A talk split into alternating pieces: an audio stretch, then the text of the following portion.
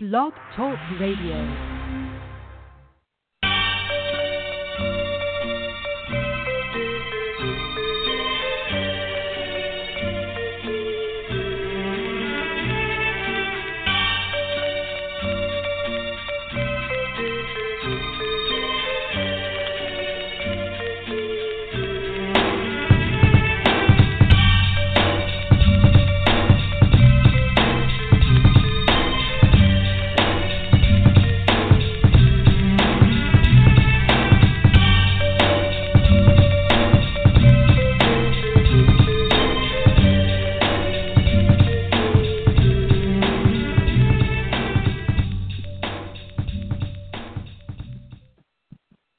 Hello, everyone. Welcome to Neil Thompson Speaks, where we talk to people who broke free of the corporate world's shackles to start their own business. I'm your host, Neil Thompson, official corporate shackle breaker. Today's guest is Joe Hage. Joe is a marketing dynamo. At over 320,000 members, Joe is the creator of the Medical Devices Group on LinkedIn and the founder of Medical Marcom, his medical device consulting firm. He also started the 10X Medical Device Conference a few years ago as a networking opportunity for medical devices group members. A former employee who went into business for himself, I'm curious to find out about his transition to entrepreneurship, his passion for medical device marketing, and his plans for the future. Let's bring him in now. Hello, Joe. Welcome to Neil Thompson Speaks. I'm delighted to be here. Hi, Neil. Great. Uh, again, thanks thanks for, for calling in. First question: As a child, what did you want to be when you grow up? Oh, uh, well, as a child in the 70s, uh, the the thing to be was uh, being a doctor. I was heavily influenced by my uh, accomplishment-driven parents, and uh, they wanted me to be everything I could be. And at the time, that meant being a doctor. So that, I guess, was my first aspiration. Oh, you say that as a child of the '70s, that's what you that's what your parents wanted you to be. I can tell you that as a child of the I guess the late '80s, early '90s, my parents wanted me to be a doctor as well. I guess it didn't Oh, work out for either of us, did it? Yeah, Oh, yeah, okay. absolutely. I mean, I'm sure a lot of I'm sure a lot of parents have that those aspirations for their kids, and only some only some kids actually fulfill them. 'Cause we're not all doctors, That's right? true. That's right. So- Good thing too. Oh, yeah, indeed. it would be uh, oversupply. So eventually, well, obviously, you didn't become a doctor. As I said in my intro, you, you work in, in marketing. I'm curious as to what your first job out of school was, out of college. My first job out of college was in banking, commercial banking. I was a financial associate with Marine Midland Bank, which shortly after I got there was swallowed by uh, Hong Kong Shanghai Bank. And uh, this was a program that they had designed to attract um, solid college level uh, Bachelor of Science talent. Uh, they had had a program for MBAs, uh, but they found that the defection rate after the program was over was too high. So they thought if we start them a little younger, we may be able to get them to uh, stick around. Alas, I don't think that worked for them. I left after two years and uh, went to pursue my MBA. Actually, uh, Imagine that. imagine that. Do you think the problem there was the the MBA students wanted more money than they're willing to pay? You know, I don't know. Um, I mean, enough years have passed, and I don't suspect that my former bosses are listening. I took the Marine Midland Bank job because I didn't get the investment banking job, and it was as close as I could get.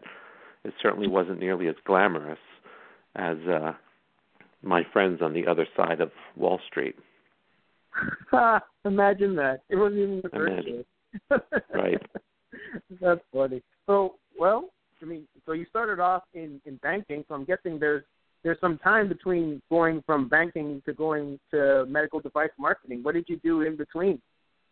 So I got my uh, my MBA in 1992, and uh, actually halfway through, I was still pursuing the investment banking route, and discovered that uh, my motives were not properly aligned with a career in it. Um, it was you know my perception of what it meant to be an investment banker as being you know the top and the best and the best paid and there was a glamour to it. But i realized as i met scores and scores of investment bankers um that i wasn't enjoying the interviews um almost as though uh well back then anyhow that the the way to interview a candidate was to almost to do so by intimidation and see how bad they really wanted it and uh. I thought if I'm going to work 14 hours a day, these probably aren't the people with whom I'd like to hang out for 14 hours a day. And so um that and the fact that I didn't get a an offer, so that had something to do with it. So um sure did. in in second uh my second year, I took a class in marketing strategy and absolutely loved it and said, "You know what? This is something I could do."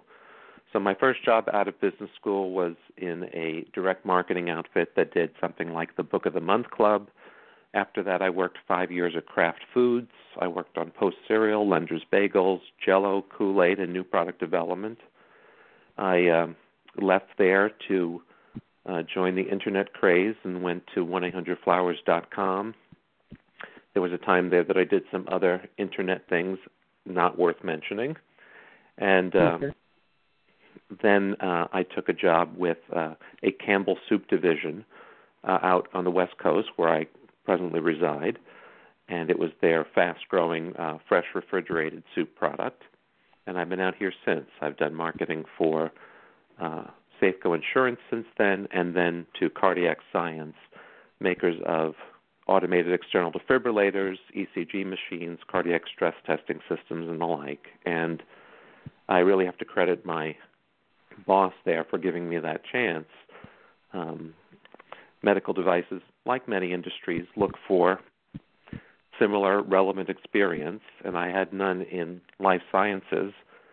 But uh, my approach was that life sciences are largely behind the times with online marketing, and I think that's still true, although to a lesser degree.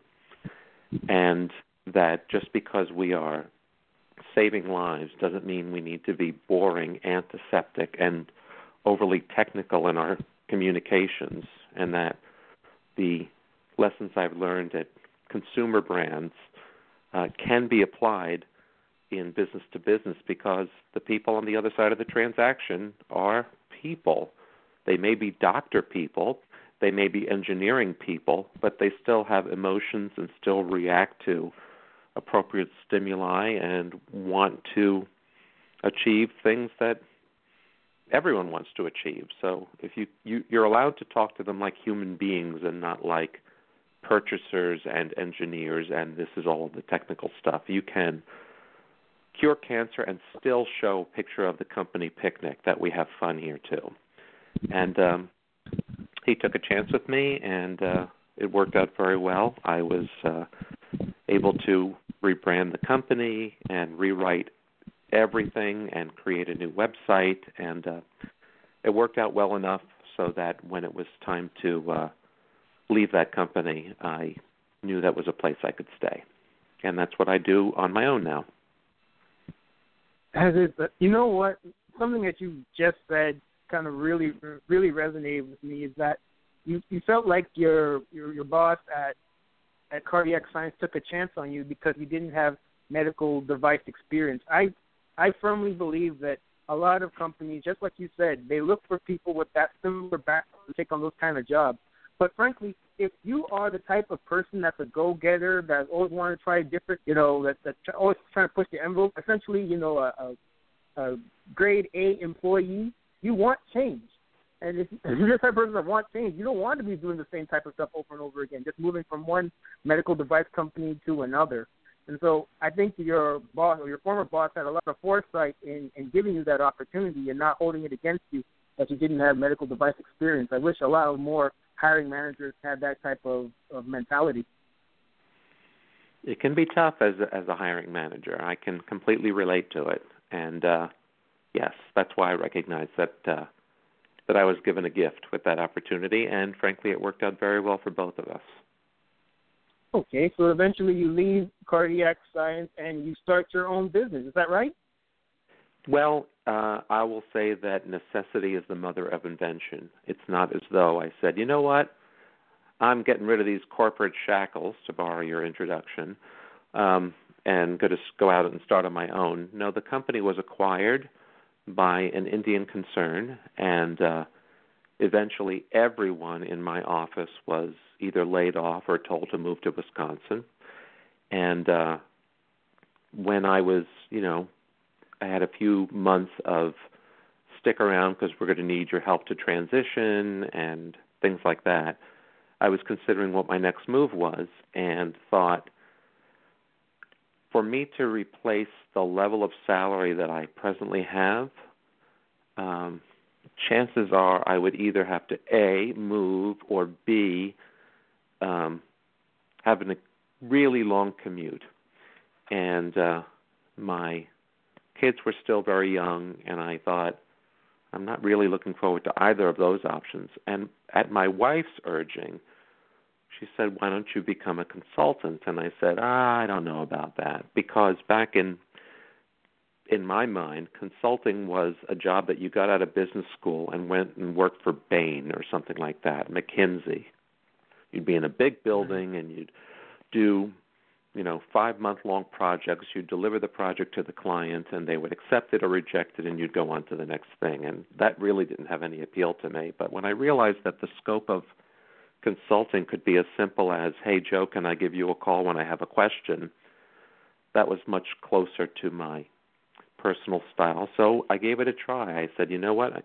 I'm in this period now where I could try it, and if it doesn't work, I can always try to go back to the workforce. And that was more than five years ago, and we still have house and home. So uh, it's worked out okay, and now I can't imagine going back to uh, having a boss. Yeah, Unless you count my wife, I totally have to report to her. right, right.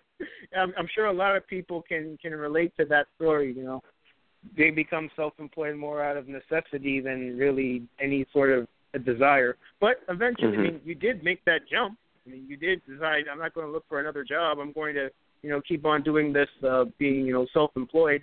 Did you ever mm-hmm. deal with any fear of not having a, a company backing you as a as you know as an employer? And if you did, how did you get past that fear? No, I I didn't really have that fear. Um, I would say it's fair to say that I was afraid that I might not get the number of clients I'd need to support our lifestyle. And uh, I can also tell your listeners that in my second year, things were not going so well. Um, so much so that we actually had the um, let's look at the household budget conversation. And you only like start peeling over how much are we spending on this and how much are we spending on that when you are concerned that you're not going to make ends meet. Um and uh shortly after that things just kind of came together. It took about 2 years of, of runway to get to a place where uh, I was able to eventually match and eventually um, exceed what I had been earning in uh, corporate America. That's that's that's excellent, Joe. So tell me a bit about Medical Marcom. What I specialize in marketing communication and strategy, lead generation, and website development for medical device and related companies. I also have a vast network through another entity I uh, lead called the Medical Devices Group, which uh, as of today has just shy of 335,000 members worldwide. And that gives me uh, a sphere of influence and opportunity to meet people from all over the world, and that helps me meet future clients and be invited to speak some places. And uh, it gives me a degree of freedom that I quite enjoy. That's excellent. That's excellent one of the fears that I would call uh, reluctant entrepreneurs have in going into business for themselves is, as you, as you noted, having enough clients to support your lifestyle. You mentioned that in the second year of business that you had that talk with your wife about you know household expenses.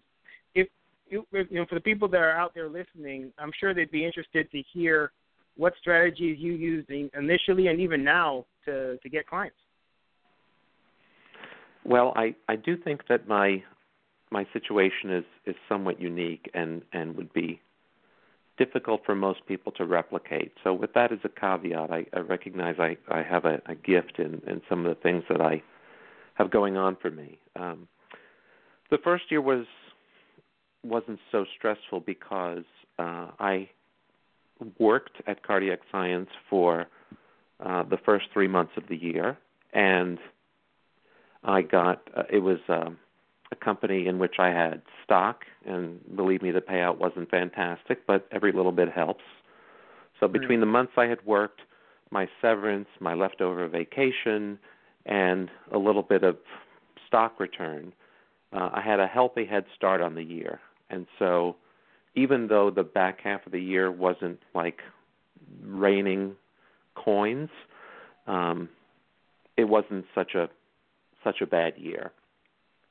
Then um, something happened in December of that year that was rather significant. So I had been uh, friendly with a fellow uh, out of the UK who was leading uh, a group on LinkedIn called the Medical Devices Group, and I was uh, looking to work with him.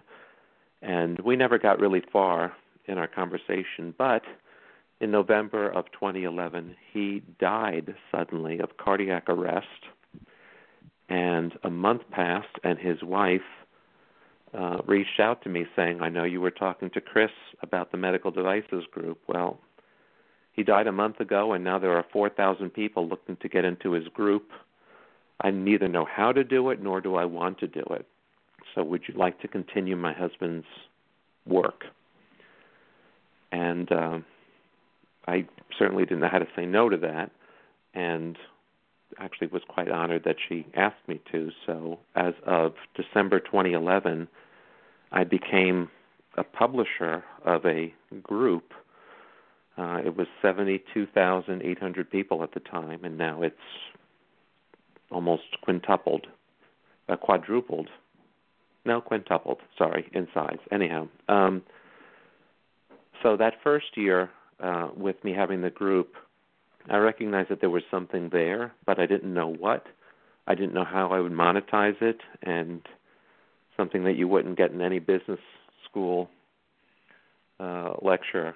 I just went ahead and built what I thought was right, even though I didn't know how it would work exactly. I knew that if I kept it spam free, and if I created a community and I made it a place where people could inter- in, uh, exchange ideas. Um, that people would come and something would happen. I didn't know exactly what, but uh, that's what I uh, went toward. And um, eventually, um, as you mentioned, I created a an annual event. Our fifth one will be in May in San Diego. It's called the 10x Medical Device Conference. I enjoyed having you as a guest this last year, Neil. And uh, it is our once a year chance to come offline uh, and meet members of the group in person. So that's personally very rewarding for me, and it is a source of income. Another source of income is uh, from time to time uh, folks who want to reach out to my audience in exchange for their contact information to generate leads uh, will uh, pay me a sponsorship fee, and I will uh, share information about how to get in touch with a given sponsor. Uh, so uh, between the conference and that, and then the third one, uh, which is actually I think probably my biggest source of revenue, is uh, by virtue of the fact that I keep in touch with such a large audience. If one quarter millionth of them reach out to me and recognize what I do for a living and say, oh, you know what, I, I need help with that. Could you help? Um, I have the potential for a new client. So uh, I guess a, a reasonable takeaway for a listener is I've hedged my bets a bit by having multiple revenue streams. And there are times when one is all the way down to zero and something else is kind of keeping me afloat in the, you know, quiet months. Um, what's harder to replicate, of course, is is having an audience as large as mine, and and that kind of incredibly large funnel to have uh, people find me. You know, you you bring up a really great point, Joe, and that's having multiple revenue streams, just so that if one of them isn't doing so well, the other one can prop you up. I tell you, the main reason or the main motivation or thrust that I had for even deciding to go become self-employed was after I met with a, a woman who basically gave me that same advice: try to have as many multiple, as many revenue streams as you can, and so you're never depending on on one of them to support your lifestyle. And once I tried, you know, I sat down and really thought about what those dreams could be, and then you know, putting them, you know, into action, you know, implementing them. It makes you feel a lot, you know, more, uh, I guess, comfortable, less anxious about being uh, being self-employed. At least for me. I agree. So, if for the people that are listening, if they are currently working at jobs and they want to start their own businesses, I'm, I'm assuming one of your your pieces of advice would be to have multiple revenue streams. Uh, is there any other advice you would have for somebody who wants to start their own business? If there's a way that they can um, maybe get one of those smaller revenue streams started before they leave their company, that would give them a degree of confidence that uh, this could really work. Um, I would say that just as with any um, business venture, to make sure you understand what need you're filling and specifically what customers would have to stop doing in order to start doing it with you. That is, unless you're creating a brand new category, what would make one of your prospects switch from their present behavior to working with you? And have you really provided enough of a reason for them to do that? So, for example, uh, one of my clients right now is a uh, medical device design and development firm that does manufacturing. So, medical device design, development, and contract manufacturing. If you were to Google that, you'd find dozens of firms doing that.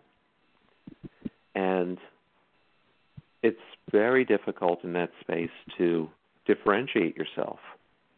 Right. So if you decided, you know, I'm really good at medical device design and development, I'm going to go out and become a consultant on my own, I'd say, who would hire you? And you might say, well, people in my network who've worked with me before. I used to be there. I bet I could get some work from my former employer and the one before that. And then some people have left and gone other places. And I would say that's fantastic. That's an excellent start. And you may well be able to build a business strictly on word of mouth. But if you're going to rely exclusively on the people that you know from the past and they don't have projects right now, what's your backup plan? How would you find new prospects? And if the answer is, I don't know, I guess I do some networking or, you know, attend a trade show or something like that, I'd suggest that uh, your listeners do a bit more um, explore, uh, exploring um, to have a, a, business plan together so that they can have a, a solid uh, plan of how to attract those people. That's very good advice, Joe. So for your business, you know, you have the multiple businesses. You have 10x Medical Conference. You have Medical Marcom. You know, other things that you're doing. What are your future plans for your businesses? Uh, I'm sorry. Repeat the question. What are your future plans for your businesses? Uh, well, at the risk of being glib, keep on keeping on. It's working, and uh, I'm enjoying it. And uh, you know, I get the diversity of, of clients by virtue of you know what what they're working on. So I'm I'm having a good time. I'm enjoying what I'm doing, and uh, I don't uh, I don't have a, an immediate need to pivot into something else. Okay, excellent. Uh, once again, thank you, Joe, for being uh, for being available and being on Neil Thompson Speaks. Where can people find you? Uh, you can find me at Medical Marcom. That's medical, M E D I C A L, Marcom, M A R C O M. that's just one M, medicalmarcom.com. And from there you can find uh, the medical devices group and, and uh, more about the conferences and the like. Thank you for this opportunity to be with you today, Neil. Excellent. Thank you again, Joe. My pleasure. Goodbye. Well, everyone, there is the end of Neil Thompson Speaks. Thank you for tuning in. To learn more about me and Neil Thompson Speaks, please visit neilthompsonspeaks.com. That's N E I L T H O M P S O N S P E A K S dot com. You can also check me out on Facebook, Twitter, and YouTube. There are links from my website in addition to a link to this podcast. Until next time, take care.